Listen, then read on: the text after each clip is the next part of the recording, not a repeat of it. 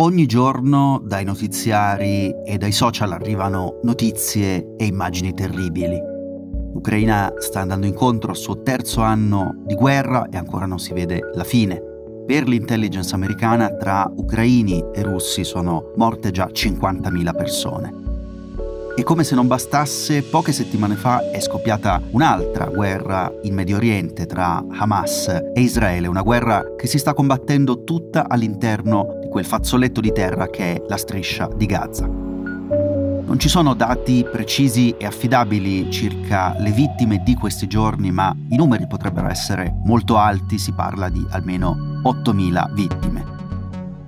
Solo il primo giorno, il 7 ottobre, i miliziani di Hamas hanno fatto oltre mille morti, hanno sfondato le barriere di Gaza e sono penetrati nel territorio di Israele con l'obiettivo di uccidere più civili possibili.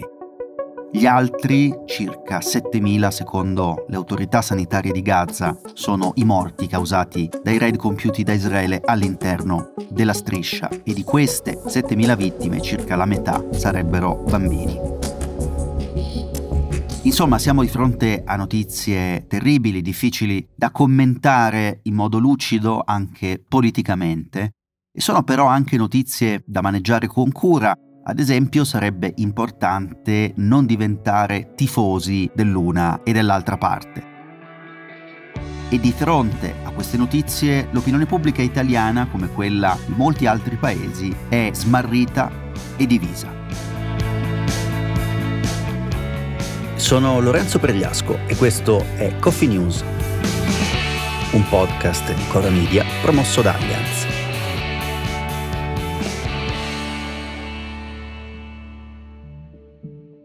Ci sono ormai molti sondaggi, molte analisi su come le opinioni pubbliche in Italia e altrove valutano quello che sta succedendo in Medio Oriente. In un recente sondaggio di Utrend svolto su un campione rappresentativo di italiani, due nostri connazionali su tre rispondono che vorrebbero che il nostro paese mantenesse di fatto una posizione equidistante, neutrale rispetto a Israele e palestinesi tra quella minoranza che esprime invece una posizione che prende le parti di qualcuno, la maggioranza desidera una vicinanza a Israele. Una parte più esigua dice invece che l'Italia dovrebbe stare con la causa palestinese. E se proviamo a scandagliare questi posizionamenti rispetto agli elettorati, notiamo che a essere più vicini a Israele sono tendenzialmente gli elettori di Fratelli d'Italia e in generale del centrodestra rispetto agli elettori dei partiti di opposizione come PD o Movimento 5 Stelle. È piuttosto trasversale la condanna nei confronti di Hamas, il gruppo terroristico considerato tale da gran parte della comunità internazionale e responsabile degli attentati dello scorso 7 ottobre, quelli che hanno dato il via ai giorni di violenza che stiamo vivendo.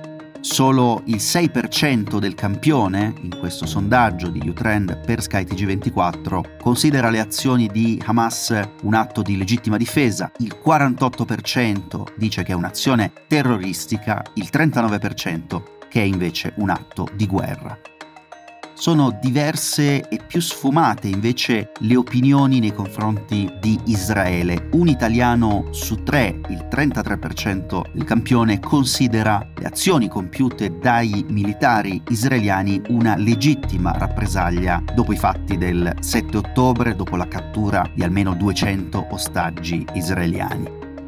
Una percentuale di poco inferiore, il 28%, ritiene invece che la reazione di Israele sia stata eccessiva e il 24% ritiene invece che le azioni di Israele siano in tutto e per tutto una aggressione che nemmeno gli attentati di Hamas del 7 ottobre possono giustificare. Eppure, nonostante sia difficile prendere posizione in modo chiaro e deciso rispetto a quello che accade in questi giorni e anche alla quasi inestricabile complessità della questione israelo-palestinese, ci sono due temi su cui gli italiani sembrano avere poche incertezze, la pace e la guerra. Il 64% degli italiani sostiene l'ipotesi due popoli, due stati, l'unica che anche secondo la comunità internazionale può di fatto portare a una pace duratura e stabile. Quasi 6 italiani su 10, il 59%, temono però che l'ipotesi che il conflitto possa allargarsi e trasformarsi in una vera e magari lunga guerra aperta sia molto concreta. Coffee News è un podcast di Cora News prodotto da Cora Media e promosso da Allianz.